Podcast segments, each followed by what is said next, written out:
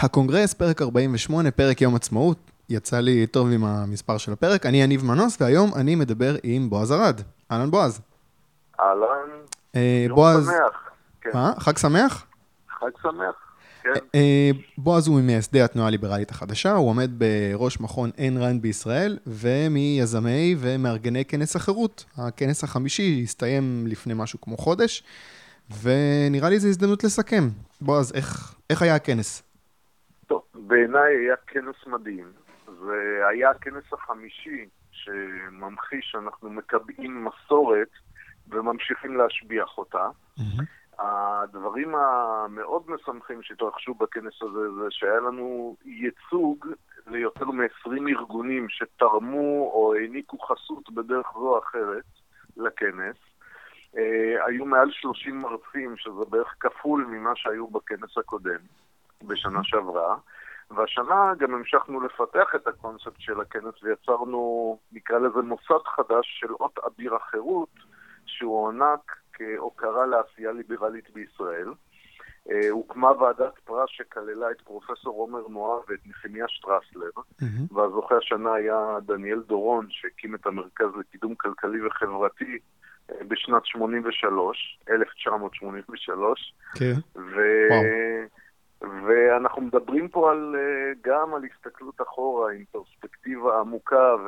וגם, והצמחת שורשים של, ה... נקרא, של הפעילות הליברלית שהכנס מייצג, וגם על הסתכלות קדימה של המשך הפיתוח של הפורמט והגדלה של מספר המשתתפים והארגונים וה... והפעילויות והיקפי הפעילויות. ואני יכול אה, לומר אה, ככה לגבי נתונים, רגע, לפני הנתונים, אני רוצה לשאול אותך כן. על אה, אה, מה שאמרת כן. לגבי הענקת אה, הפרס הראשון בעצם לדניאל דורון.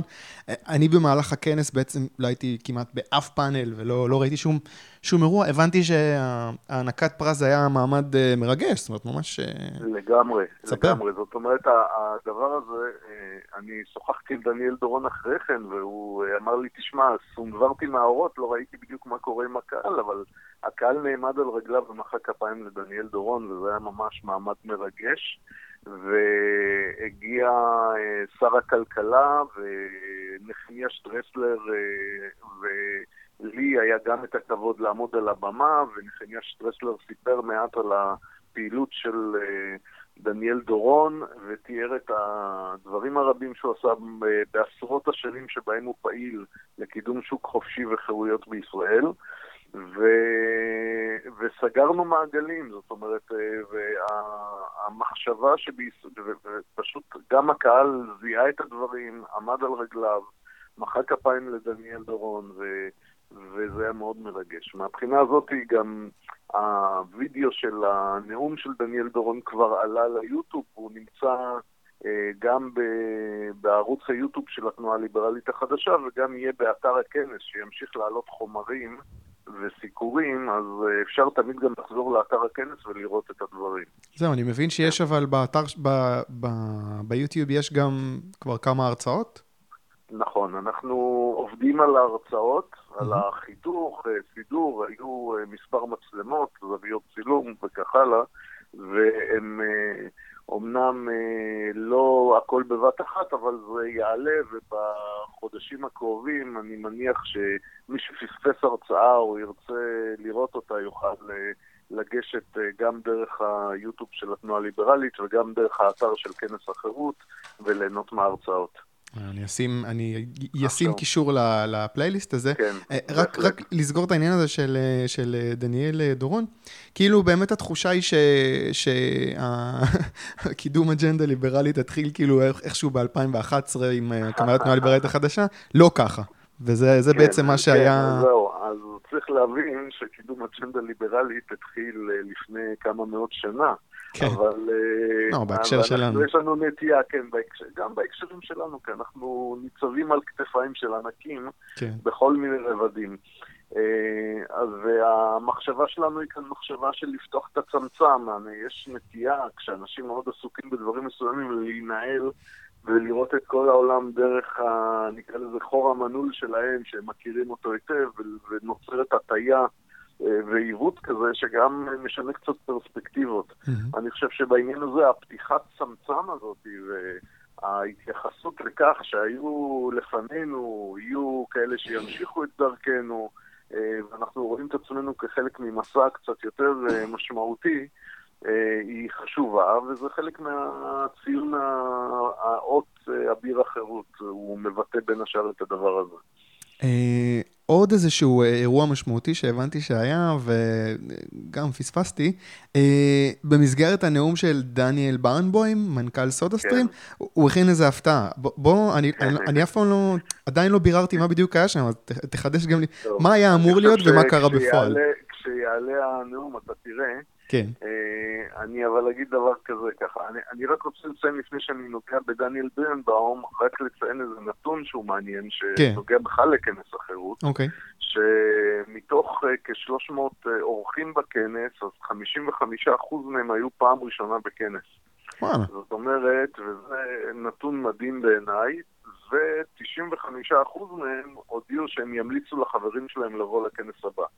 זאת אומרת, אני כאן, אה, שוב, אנחנו מדברים על סקר עם כל המגבלות של סקרי משוב אחרי כנס, אבל אני, אנחנו רואים פה אה, עבודה מאוד משמעותית. Mm-hmm. וגם, אה, אני יכול להגיד עוד משהו שהוא מעניין שקרה הכנס הזה, החיבור המאוד מאוד אקטואלי למעשה בין הרעיון והמחשבה והדיבור לבין המעשה בהפגנת הביצים, אבל זה כבר, זה נושא שאני לא אכנס אליו עכשיו הרבה, אבל רפי דיין, שהוא חקלאי שנאבק באוטוריטריות של מועצת הלול ובמשטר המכסות הריכוזי, mm-hmm. הגיע ופתחנו את הכנס עם הפגנה יחד איתו, והוא קיבל גם את הבמה, וזה בעצם פעם ראשונה שחקלאי כזה שהולך נגד הזרם עם ראש בקיר, פתאום מגלה תנועה שנותנת לו רוח גבית ובמה ו- וחיבוק, והדבר הזה, אני לא יודע עד כמה אנשים מבינים עד כמה הוא חשוב, אבל הוא חלק מאוד מאוד חיוני של מה שאנחנו... עושים, ב, נקרא לזה, במציאות הישראלית. אה, מי שרוצה, מי שרוצה, אני רק אציין, מי שרוצה לשמוע על המאבק הזה מפי רפי דיין עצמו, אני מפנה אתכם לפרק 41, החלק הראשון מכנס החירות, יש שם גם קצת וידאו כן. ביוטיוב, מי שרוצה לראות. עכשיו בואו נדבר על, על ההפתעה כן. שדניאל אה, עשה כן, לכם. כן, אז זהו, אז דניאל, אה, דניאל הוא חבר יקר, אני מאוד אוהב אותו, והזמנתי אותו לכנס. אה, כאשר הדיבור היה שהוא יעביר הרצאה על המאבק של סודה סטרים נגד ההשתלטות של ההסתדרות. אגב, מאבק מוצלח, והוא ממש, במובן הזה, הוא יכול להיות אחד ממובילי המחנה במאבקים הנדרשים mm-hmm. של אנשי עסקים להשתחרר מעולה, אנשי עסקים ועובדים להשתחרר מעולה של ההסתדרות. כן. אז אה, זו היה, זו היה המטרה של המאבק. ואז אני יכול לספר לכם ככה חילופי דברים שהקדימו את הסערה. אה, אני ככה עומד בצד עם דניאל לפני, והוא אומר, תשמע, דיברו על ההסתדרות כבר. אמר, כן, אמרתי תשמע, ליבי מולד דיברה, זה היה כאן נציג של אחת מחברות ההייטק שדיבר, וזה, אמר, טוב, אז אני אדבר על משהו קצת שונה. טוב, מספיק דיברו על ההסתדרות. ודניאל, אה, הוא נתן אה, נאום, ולדעתי הוא הכין את זה כך. אבל הוא דיבר על התפיסה שלו לגבי שלום כלכלי, mm-hmm. שבו הוא תיאר את יחסי הקרבה והחברות הנוצרים ומגשרים אה, מעבר לדת ולאום ועוינות לאומית, והכניס ביקורת קצת על המדיניות הישראלית בנושא פתיחת שוק העבודה לפלסטינאים, שאלה נושאים שאנחנו בדרך כלל לא מתמקדים בהם ופחות נוגעים בהם. כן. ואנחנו הבנו למה מהסערה שקמה אצל חלק מהחברים באולם, שמה, מה פתאום הוא מדבר על אה, נושאים פוליטיים, אנחנו רוצים לגעת בנושאים אה, אחרים, אבל שוב, בעיניי הכל קשור. Mm-hmm. ואני בסך הכל חושב ש... ודניאל הוא אמנם uh, מכניס סודה לבקבוקים, כן. אבל אותו עצמו אפשר להכניס לתוך בקבוק או לתוך קופסה מבחינה מחשבתית. הוא סוג היזמים הגדולים האלה שהוא מפלס דרך ועושה, ומבחינה הזאת אני חושב שהוא ראוי להערכה. וברמה הפרטית אני חושב שהוא עושה דברים גדולים, והוא באמת יצר ממש קהילה בין העובדים של סודה סטרים שמצליחה להתגבר גם על איומים מבפנים מהסוג של ההסתדרות mm-hmm. וגם על איומים מבחוץ של הסוג, מהסוג של ה-BDS והסכסוכים הלאומיים.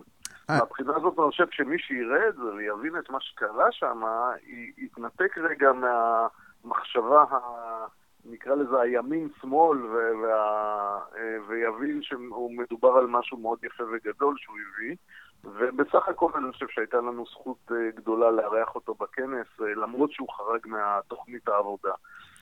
כן. הוא דיבר אבל בכלל על העניין הזה של המאבק של ההסתדרות? זה היה נטו רק לא, על. לא, הוא ממש לא נגע בזה. כן, הוא ממש לא נגע בזה. הוא כאילו לקח את זה לכיוון אחר לגמרי, ותיאר את היחסי יהודים ערבים ושלום כלכלי וכולי. ואני חושב שיש הרבה ערך בדברים. זאת אומרת, למרות שאנשים קיבלו את זה כאיזו התקפה אידיאולוגית נגד מדיניות ימין או משהו כזה, חלק מהאנשים לפחות. אני לא ראיתי את זה ככה, ואני חושב שכאן הרחבנו את ה... וצריך גם לזכור שדניאל הוא יזם פרטי, והוא הוא, בתור יזם פרטי, אם נשים רגע בצד. את הביקורת שלו על מדיניות הממשלה, הוא קם והולך ועושה, וזה בסופו של דבר גם המסר שלי לכל אחד. תיזמו, אתם רוצים לראות מציאות אחרת, תייצרו אותה, זו הדרך הכי טובה לעשות את הדברים האלה, ודניאל המחיש את זה.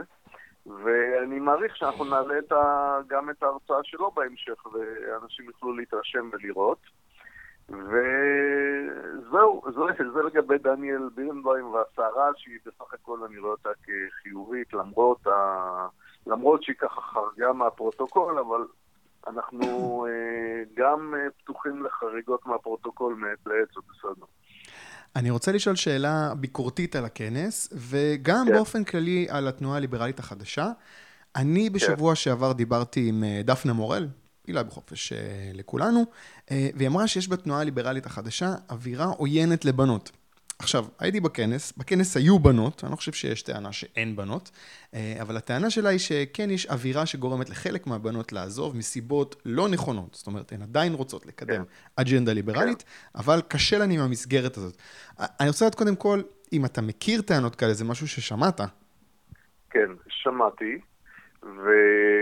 אני, אני כל הזמן מסתכל על העניין הזה ובוחן אותו, ואני אגיד לך כך, אם אני מנסה להסתכל דרך איזשהו פילוח אוכלוסייה ולראות מי פעיל בתנועה הליברלית, אז אחת האינדיקציות היא למשל אה, קבוצת הדיון mm-hmm. של התנועה הליברלית, שוב, שהיא לא פורמלית, היא לא, היא הצד, נקרא לזה התורה שבעל פה קצת, כיוון שהיא לא מייצגת את ה... את האג'נדה הרשמית שאנחנו חתומים עליה, אלא אנשים מגיעים ומדברים והיא אמורה להיות במה פתוחה, אבל היא מחזיקה יחסים של 75 מול 25 מבחינת חלוקת נשים-גברים. עכשיו, יש לזה סיבות רבות, זאת אומרת, יש לזה... אה, זה, זה סיבות אה, חברתיות ו, ומסורתיות ואידיאולוגיות ואחרות. אבל זה לא פותר אותנו באופן כללי מהכיוון של לפנות ליותר נשים ונקרא לזה ל-50% מהאוכלוסייה הנשית. אה, אני חושב שאין סיבה שבאופן אה, כללי תהיה שיהיה מין פער כזה גדול בין נשים לגברים. אה, בנושאים כל כך עקרוניים, אני חושב שהחירות היא חירות לכולם והיא חשובה גם לנשים וגם לגברים.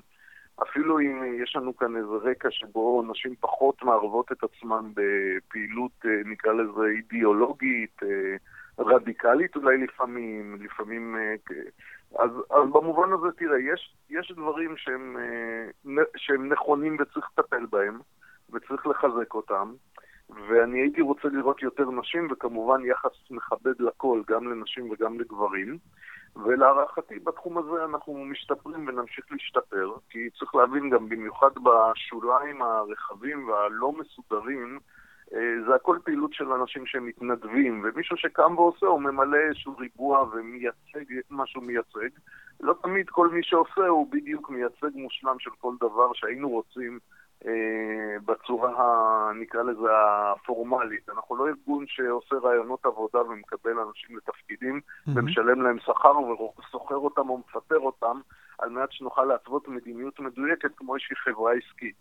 כן, אני יוצא... מהבחינה, אני... הזאת, מהבחינה הזאת, לא כל אחד שאומר משהו לא יפה מייצג את התנועה, אבל אנחנו בהחלט אה, חושבים שצריך להשתפר בדברים האלה, ו...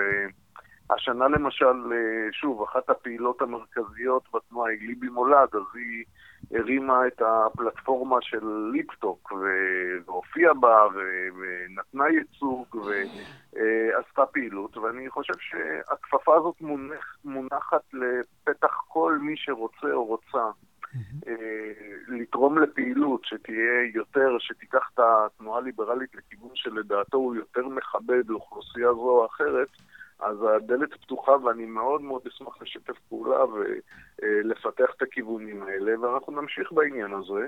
והדלת פתוחה גם לקראת כנס החירות הבא. אני כאן אה, מנצל את השידור שלך על מנת להגיד שהדלת פתוחה לכל מי שרוצה לראות משהו, אה, גרסה משופרת, אה, או שיש לו ביקורת על דברים מסוימים, והוא חושב שהוא יכול להציע רוצה, אני רוצה, בועז, אני רוצה, בועז, כן. אני רוצה לעגן את זה במשהו קונקרטי.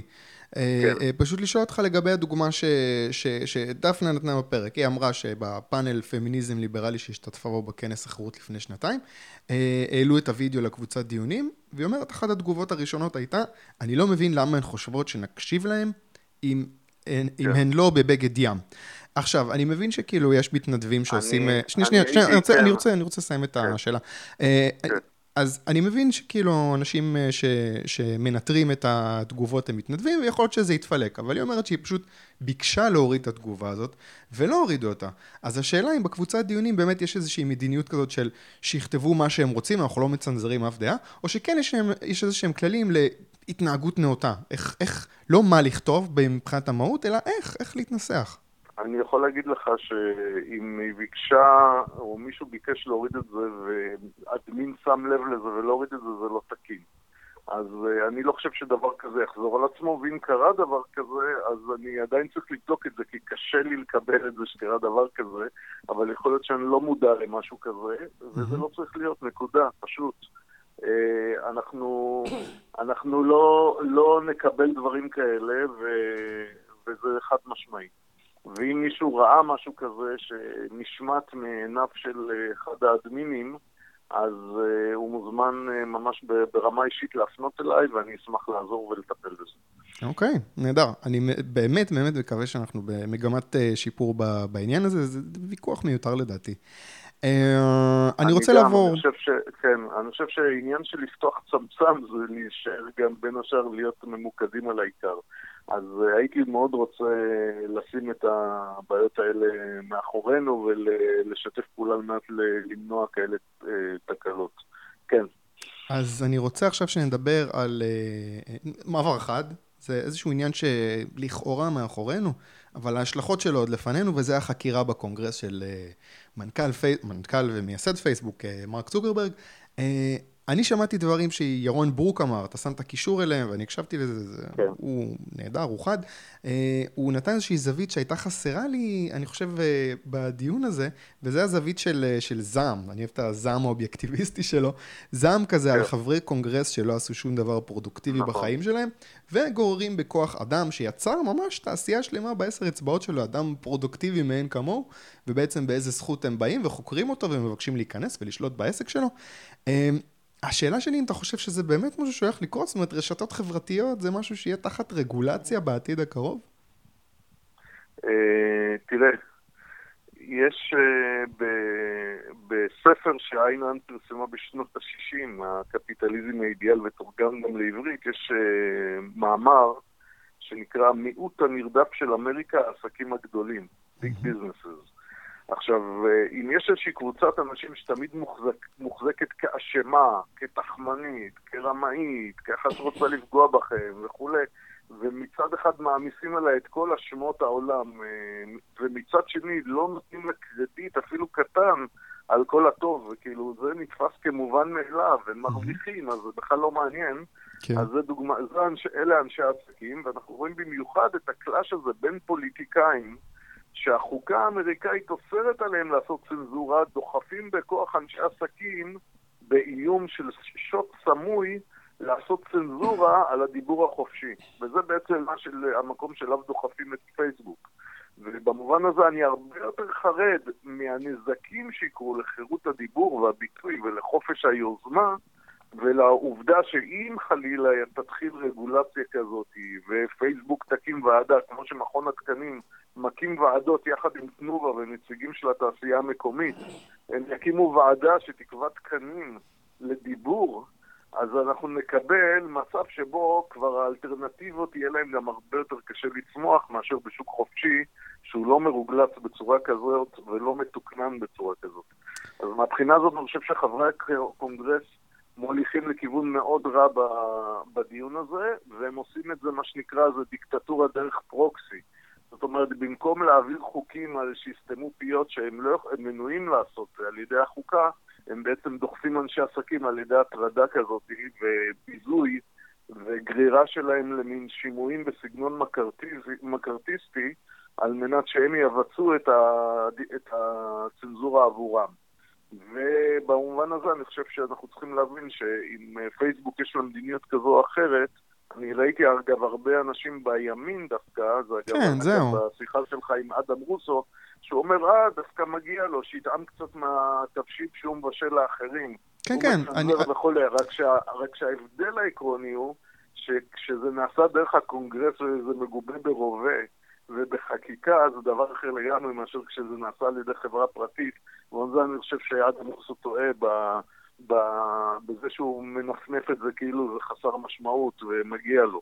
לא, זה לא נכון, לא מגיע לאף אחד שיאיימו עליו ברובה להגיד את מה שנראה לצורך העניין לאותו פוליטיקאי שיושב עכשיו על הכיסא. אה, זה באמת משהו שטד קרוז עשה, טד קרוז הוא כאילו סנטור אה, מטעם הרפובליקנים, נכון.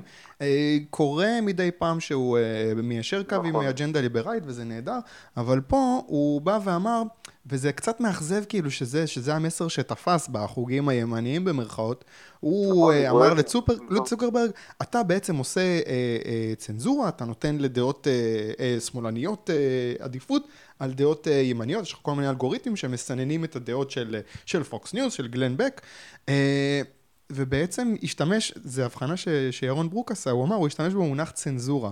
צנזורה זה לא משהו שאתה עושה בעסק הפרטי שלך, זה, זה לא נכון. צנזורה זה כשממשלה נכון. כופה עליך.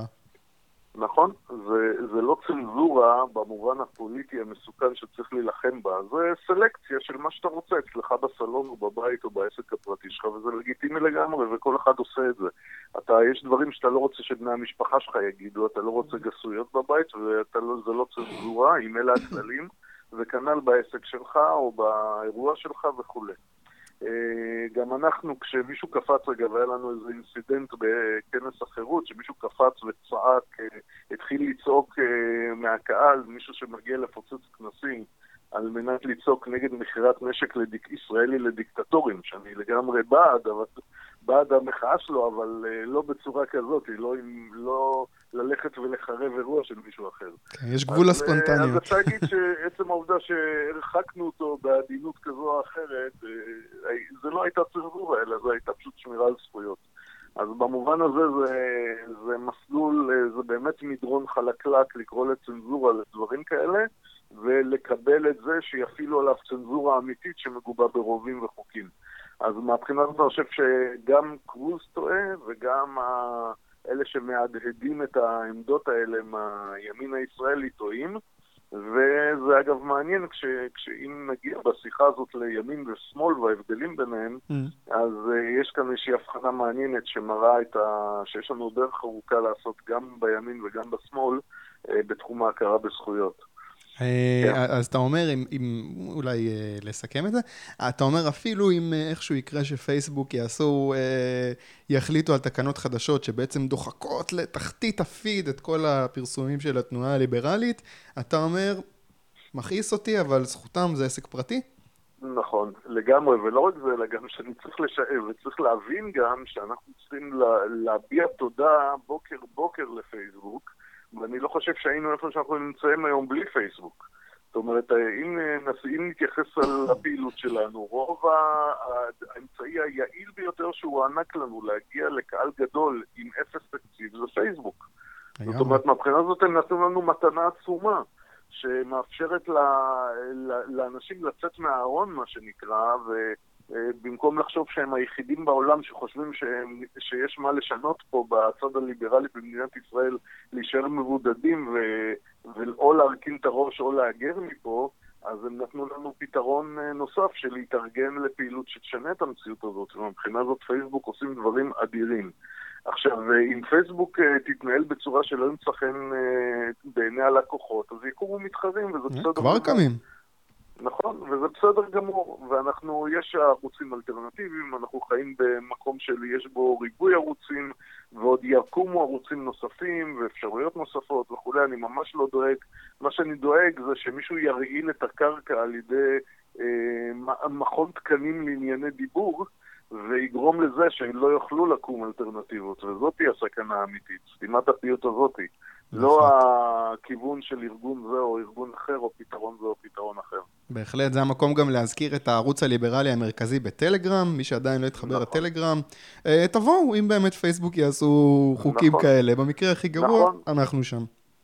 הייתי, הייתי מאוד רוצה שכולם יהיה להם גם את הערוץ קשר הזה פתוח, אפילו שהוא לא זהה לפייסבוק, טוויטר או, או וואטסאפ, אבל הוא נותן לנו את האפשרות אה, לשמור על קשר, ולא משנה מה יקרה, אם מחר גם פייסבוק תיעלם או תתאדה, אז אנחנו משם נוכל לכוון את הפתרונות לבמות נוספות, ויש לנו עוד כלים ועוד אפשרויות, כן. אני רוצה שנדבר עכשיו על 1 אה, במאי, אה, כן. שבשנים האחרונות עוד, עוד מסורת שהתנועה הליברלית החדשה יוזמת, היא מקפידה לציין את זה כיום אבל. אני רציתי לדעת מה מתוכנן השנה. כן, זה למעשה מצוין, אנחנו מציינים את זה כיום זיכרון לקורבנות של הקולקטיביזם, הקומוניזם, התכנון המרכזי, בעצם כל הרוח הזאת שמנשבת אה, ועדיין נושבת אה, אה, מכיוון האידיאולוגיות. המון הכחשה לזה יש. נכון, נכון, לאנשים קשה, זה, זה, הייתי אומר שאנחנו נוגעים פה באיזשהו דיסוננס קוגניטיבי, ולא מזמן באמת כתבתי פוסט על השאלה למה לציין בכלל את 1 במאי, מה העניין, כאילו זה כבר היה, זה לא רלוונטי וכולי וכולי. אז עכשיו תראה, אה, אני שוב אחזור להוגה הגדולה רנד, היא אמרה פעם שהטענות האבסורדיות ביותר של היום, אם לא ניאבק בהן, יהפכו למדיניות של מחר. אז תשמע, האם היית יכול לדמיין שיסתמו בישראל לאנשים את הפה ומחוקקים ירצו להוציא עיתון מחוץ לחוק. לא יכול לדמיין את זה, נכון? לא.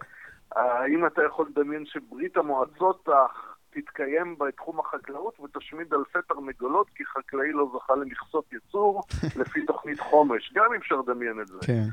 האם אפשר לדמיין שמשרד התחבורה ידרוס ברגל גסה את חופש העיסוק ויאסור על שני אנשים להתקשר בעסקה שכוללת הסעה תמורת תשלום? גם לא יעלה על הדעת, הלא נכון? כן. ועדיין אסרו על אובר לפעול בישראל. נכון. אז בקיצור, כל הדברים האלה לא צריך בכלל לדמיין אותם, הם כולם מתקיימים פה בישראל בשנת 2018.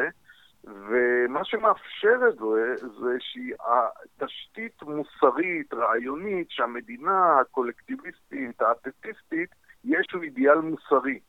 ויש אה, גם אפילו, הרבה מאוד אינטלקט... אני, כן. זהו, אני רוצה אה, להגיד, זה, זה לא רק כאילו בסוגיות כאלה ש, של מעבר לרצח עם, גם על הרצח עם עצמו, יש, נגיד, אני עכשיו קראתי איזשהו אה, פוסט של מישהו ש, שטוען בשיא הרצינות שההולודומור, השואה של האוקראינים, שנגרמה כן. כתוצאה מגזל החיטה של החקלאים שם, זה בכלל לא קשור לסטלין, זה בכלל לא קשור לקומוניזם. הייתה בכלל מגפת טיפוס, וזה מה שגרם למוות, סתם מאשימים את הקומוניזם. כן. זה, זה, זה לא. יאומן. נכון. אה, תשמע, זה כמו שבוונצואלה היום, אנשים מספרים לך שבעצם אה, אין חשמל כי הייתה בצורת ואין מים בסכר גורי שהמחיר של הנפט ירד גם. ההידראולית. כן, המחיר של הנפט גם ירד. ואתה רואה שיש מים בדיוק כמו בכל שנה בממוצע רב-שנתי וזה בסדר גמור ולא קרה כלום. והמחיר של הנפט ירד, ואז אתה בודק את מחיר הנפט ורואה שהוא עלה, ואחרי כן ירד, אבל גם כשהוא ירד הוא עדיין יותר גבוה ממה שהיה לפני ששאבז עלה לשלטון. זאת אומרת, המצב הוחמר למרות שהוא יותר גבוה ממה שהוא היה כשהמצב היה יותר טוב, ואז אתה מבין שזה לא הנפט. אז בוא נחזור באמת ל-1 במאי. ו-1 במאי, אז אני אומר, יש לנו כאן רוח גבית שמנשבת, וגם uh, קיימת uh, באקדמיה, ב, נקרא לזה במדעי הרוח, ואנחנו רואים פרופסורים uh, שמפלרטטים עם הדיקטטורים uh, שהקומוניסטים, כמו אפרים דודי ובן גוריון, שירון ברוק די חשף אותו בעירומו ב debate שהיה לו לפני שנה שם, mm-hmm. או הפרופסור ש... צוטט מהרווארד לא מזמן. כן, אני רוצה להקריא את ה... כן, אני רוצה כן, להקריא את הציטוט הזה, מדובר בפרופסור מוש, מושיק טמקין, הוא פרופסור באוניברסיטת הרווארד. אה, הוא כתב פוסט על אה, פול ראיין, שהוא אה, חבר קונגרס, שהוא לא כל כך אוהב, והוא כותב, ציטוט, בעולם צודק, פול ראיין היה נשלח עד סוף חייו לגולג, לגולג מיוחד לסוציופטים ילדותיים שהקדישו את חייהם לפגיעה בחלשים. פול ראיין הוא חבר קונגרס רפובליקני, לפוסט הזה עשה גם לייק, אני אומר את זה כקוריוז, עשה לייק אחד מיקי גיצין, מנכ"ל הקרן החדשה לישראל, אה, כמובן זכותו להביע את אה, דעתו, אבל... אה, וואלה, שימו לב מי עומד בראש אה, הקרן החדשה לישראל, זכותם להגיד מה שהם כן. רוצים, אה, כמובן, חופש הביטוי, הכל בסדר, אבל תראו באיזה דעות הוא אה, אה, תומך. כן. ואתה יודע, זה קורה, ו, ואף אחד לא רואה בזה בכלל משהו מוזר, בגלל זה אני שואל את עצמי, כאילו, נכון. משטר כזה זה משהו שיכול לחזור על עצמו אולי? או שאולי אני לא, סתם היסטרי? אז אני אומר שכן, כי יש לנו, כי תראה, ב, בוא רגע לפני שאני עובר, אבל לעשות איזשהו צדק עם הפרופסור מהרווארד ועם מיקי גיצין שקפץ כמו חמור בראש לתת לייק, יאללה. הפוסט הזה נמחק. זאת אומרת, הוא נמחק אחרי שחברים הגיבו וביקרו אותו, ואמרו לו, מה אתה, איך אתה כותב, איך אתה מתבטא בתור פרופסור, וכנראה שהוא ככה פתאום קיבל איזה מין אה, מראת מציאות מול הפרצוף שלו, ומחק את זה, והבין שזה לא ייראה טוב ברזומה. לא, אני מקווה שזה זה, אה, ולא, אז, ולא פשוט שהוא פחד מההשלכות. אני, אני משוכנע שהוא גם פחד מהשלכות, וטוב שכך, אבל העניין עונה גם לשאלה מדוע המחאה והביקורת הם חשובים. Mm-hmm. כי אנחנו צריכים להיות, מה שנקרא, על המשמר בדברים האלה, ולבקר אה, אותם, ו- ולהציג אותם כמו שהם, את הגישות האלו. Mm-hmm. ולגבי האם הדברים האלה יכולים אה, להיות, אז כמו שאני אומר, אנחנו לא רק שהם יכולים להיות, הם מתרחשים. והמלחמה הזאת היא כל הזמן אה, ניטשת, זאת אומרת, והיא על חירות, והיא בעצם עובדת בצורה של הרבה מאוד מכרסמים קטנים, כמו טרמיטים שאוכלים לך את, את בית העץ, זאת אומרת, mm-hmm. אם אנחנו לא נעשה פה עבודת שימור וננסה ונוודא להרחיק את הטרמיטים הדיקטטוריים האלה, אז אנחנו נגלה שהגג קורס לנו על הראש באיזשהו שלב. אז באמת יהיה... הזאת... כן, כן, תסיים את הנקודה. אז אני אומר, אז, אז זו אחת הסיבות להמשיך לתחזק גם את המחאה הזאת, ו, ובאמת אני קורא לאנשים שעוקבים אחרי הפודקאסט להצטרף לאבנט שמנוהל בפייסבוק. זהו, מה באמת יהיה, מה יהיה כן. האבנט? מה, האירוע הקונקרטי שאתם הולכים... תראה, uh... אנחנו, יושבים עכשיו על, התכנון, ואני יכול לומר לך ש... יעקב כהן, שהשנה לקח על עצמו להוביל את הסיפור הזה, מתכנן לנו כמה הפתעות. ואני אה, מזמין את, המאזינים להיכנס לאבנט בפייסבוק ולעקוב, ואנחנו נעדכן אה, בקרוב אה, לגבי כל הדברים. אוקיי. Uh, אני רוצה עוד נושא אחד לפני שאני אבקש ממך המלצת תרבות, וזה יום העצמאות. Uh, הוא היה כן. אתמול.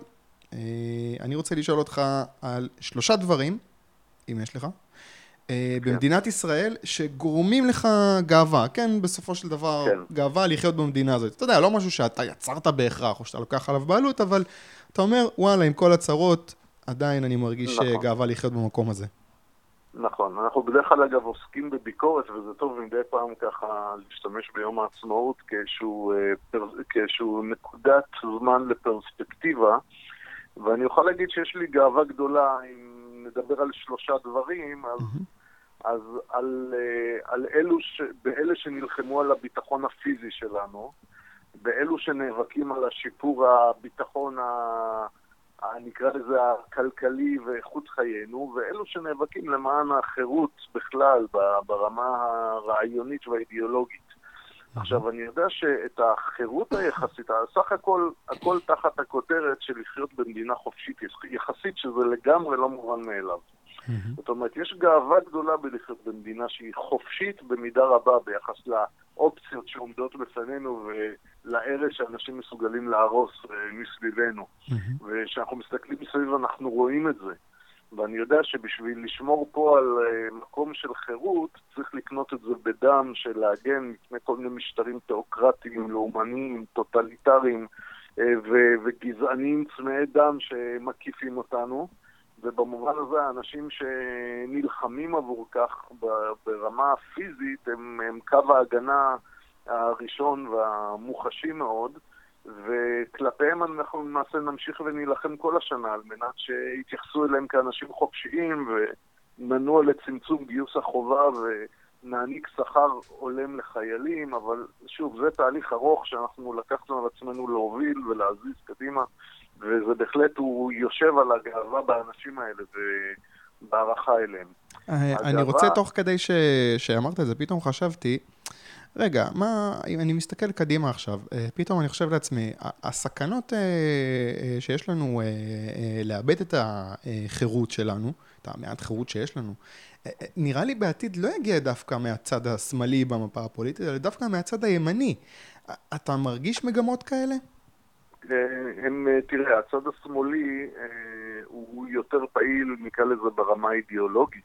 כן. אה, הצד הימני יותר, אה, נקרא לזה, יותר שולט על מנגנונים היום, אה, ונקרא לזה על תפעול, אבל, אבל בוא נגיד ככה, הסכנות הן בשני הצדדים. אם אני מדבר פה על שמאל וימין, mm-hmm. יש איזושהי דיכוטומיה שמלווה את התרבות האנושית, שקשורה גם ב... בהתייחסויות, ברבדים הפילוסופיים שעליהם יושבים האידיאולוגיות השמאל או אידיאולוגיות הימין. אה, עכשיו, הימין ושמאל זה לא חלוקה כל כך טובה, אני מעדיף להשתמש בחלוקות של אה, אה, כאלה ששומרים על זכויות וחירויות וכאלה שפוגעים בהם, כאשר הזכות היסודית היא זכות לחיים ונגזרת ממנה הזכות לרכוש. עכשיו... טוב, זו חלוקה קשה, שהוא... כי בצד הטוב אין כמעט אף אחד. בסדר, אבל צריך קודם כל לחלק בשביל לדעת לה איפה הגבול עובר ולהעביר את האנשים אותו. אבל אם אתה תתעלם מהחלוקה הזאת, אז תגלה שאתה, שאין לך בעצם אה, אה, מפה לנווט איתה. כן. עכשיו, השמאל באופן כללי הוא מטריאליסטי מבחינה פילוסופית, ו- ולכן אנחנו רואים שהשמאל אולי יותר אה, רך ויותר מקבל זכויות פרט כשמדובר על חופש ביטוי, אומנות, אה, יצירה אומנותית וכולי, אבל הוא מאוד טוטליטרי כשמדברים על רכוש ונכסים וכלכלה, והוא מגביל ומרכז ו... ומנסה לחסום את הכלכלה, כי התפיסה שלו היא מטריאליסטית ביסודה, אז מה שנראה לו חשוב הוא סוגר. Mm-hmm. הימין, שהוא יותר אידיאליסטי, ב... לפחות מבחינה היסטורית, אה, נקרא לזה, אז אתה רואה שם שהוא, החוגים הדתיים יותר קרובים אליהם, חוגים, חוגים שרואים את ההיבט הרוחני ככוח המרכזי שפעיל במציאות, אה, אז הם יותר משחררים את הכלכלה, אז יש איזושהי אסוציאציה של ימין עם שוק חופשי לאורך ההיסטוריה, אה, אבל הם די מגבילים את חופש הביטוי, את הזכות לזיהוי עצמי, אה, דברים שקשורים יותר בצד הרוחני, כי זה נראה להם פחות חשוב. זה מאוד מסוכן. המכנה המשותף, המכנה המשותף הוא שההכרה בעקרונות החירות לא חלחלה לגמרי, לא לימין ולא לשמאל, ובמובן הזה צריך להמשיך להיאבק. אבל, אני, אבל אם תיתן לי להשלים את שלושת הדברים שאפשר להיות גאה בהם במדינת ישראל, כי אני רוצה כאן להעיר דווקא את הצד החיובי, אז אם צד אחד זה הצד שנאבק על הביטחון הפיזי שלנו והקיום שלנו, יש צד נוסף, הוא הצד היזמי, שמשפר כל הזמן את איכות החיים שלנו וראוי להיות גאה עליו. כל יום שיש עסקה חופשית בשוק, יזמות פוגשת ביקוש. והעובדה שיזמים ישראלים צומחים פה על האדמה החרבה הזאת שהשאיר הסוציאליזם ומצמיחים תחומי שוק חדשים שהמנגנונים עוד לא הספיקו להשתלט עליהם ומתפורצים קדימה היא מסבה גאווה גדולה. אגב, לזה מוקדש אחד הפרויקטים של מרכז האמרן, שנקרא Atlas Award, שזה פרויקט שנועד להעניק הוקרה מיוחדת לסטארט-אפ ישראלי שיצר את הערך המשמעותי ביותר בישראל ובעולם בשנה האחרונה, ואנחנו נחגוג השנה ב-23 במאי את האטלס Award השלישי. זאת אומרת, זו מסורת שאנחנו דרך מרכז האמרן גם מכניסים לישראל. וזה לא... עוד לא הוכרז הזוכה. אה, עוד לא הוכרז. אנחנו כרגע נמצאים בשלב ההגשות, ועשרות סטארט-אפים אה, מופלאים אה, מגישים את המועמדויות עכשיו. יש ועדת שיפוט מאוד מאוד רצינית ששותפים בה מובילי תעשייה וקרנות סיכון וגורמים מתחום הבנקאות והסטארט-אפים מהארץ ומחו"ל. ששותפים בוועדה, אני פשוט תיכנסו לאטלס הוורד באינטרנט, תוכלו להתרשם מהפרויקט הזה. שאגב, בפרויקט הזה למשל יש שיתוף פעולה השנה ייחודי עם IVC, עם BDI, עם דה מרקר, בנק הפועלים, תעשייה אווירית. יש גופים רבים שככה השתתפו בתור ספונסורים לפרויקט הזה, וזה דבר שאנחנו ממשיכים להמריא איתו. עכשיו, הדבר השלישי, מבחינת הגאווה, זה הייתי אומר, זה הגאווה לאנשים שהבינו שאין חירות כלכלית ללא חירות רעיונית. ומשקיעים המרץ והזמן שלהם בהרצאות, פעילות, תרומות, וזה בעצם, ה... אלה האנשים שמובילים את התנועה, את התנועה הליברלית החדשה, את התנועות הלווייניות לתנועה הליברלית החדשה, אה, שמשתתפים בפעילות ותומכים בה, ואלה האנשים שאני מאוד גאה על כך שהם קיימים, והם אה, מצדיקים את המאמצים שלנו ומאפשרים אותם. נהדר. אה, אני רוצה עכשיו לעבור לדבר האחרון, וזה המלצת תרבות, אה, ספר, סרט, פודקאסט, או אירוע, או פעילות שאתה רוצה להמליץ עליה. אה, אם עוד לא חשבת, אני אתן לך דקה לחשוב על זה, ואני אתן לך את ההמלצה שלי. אני רוצה כן. קודם להמליץ על הספר לו של אורי רדלר. אני בטוח ששמעתם עליו, אני התחלתי לקרוא אותו, עוד לא סיימתי, אני מאוד נהנה. ספר שעוסק בתיאור ההיסטוריה האלטרנטיבית של ישראל, במקרה שבבחירות ב-51 במקום אה, מפא"י של בן גוריון הייתה מנצחת מפלגת הציונים הכלליים, ומדינת ישראל הייתה לוקחת מסלול אחר לגמרי בכלכלה ובעוד תחומים, פשוט משנה את פניה. אורי רדלר עושה עבודה ממש טובה, הוא, יש לו דמיון ואנקדוטות חמודות כאלה, ש, שכל מיני פרטים קטנים, שמות ואירועים וקריקטורות, שהוא פשוט ממציא מהדמיון, וזה מפיח חיים ברעיון הזה. אה, וזה קריאה שמעוררת השראה, כי אתה קורא על מדינה שהייתה יכולה להיות קיימת, אה, אבל גם עדיין יכולה להיות קיימת, אז אה, זה מומלץ. מה ההמלצה שלך, בועז? כן, אז רק ככה כהתייחסות לעניין הזה, אורי רדלר מעביר אה, מדי פעם מחזור של כתיבה אפקטיבית גם במסגרת הפעילות של מרכז איין ראנד והתנועה הליברלית, ואנחנו מכשירים כותבים בעזרתו, ואני בהחלט ממליץ גם על זה. אבל מה שאני רוצה להמליץ עליו זה שני ספרים כן. ופעילות אחת. אוקיי. אז אה, שני ספרים שאני קורא כעת, אני ככה, אולי זו המלצה מוקדמת, כי אני ב... באמצע, hmm. אבל אחד מהם הוא לילדים ונוער, ואחר הוא לילדים יותר גדולים. אוקיי. Okay. הראשון הוא ספר של טל צפני, שנקרא סופי.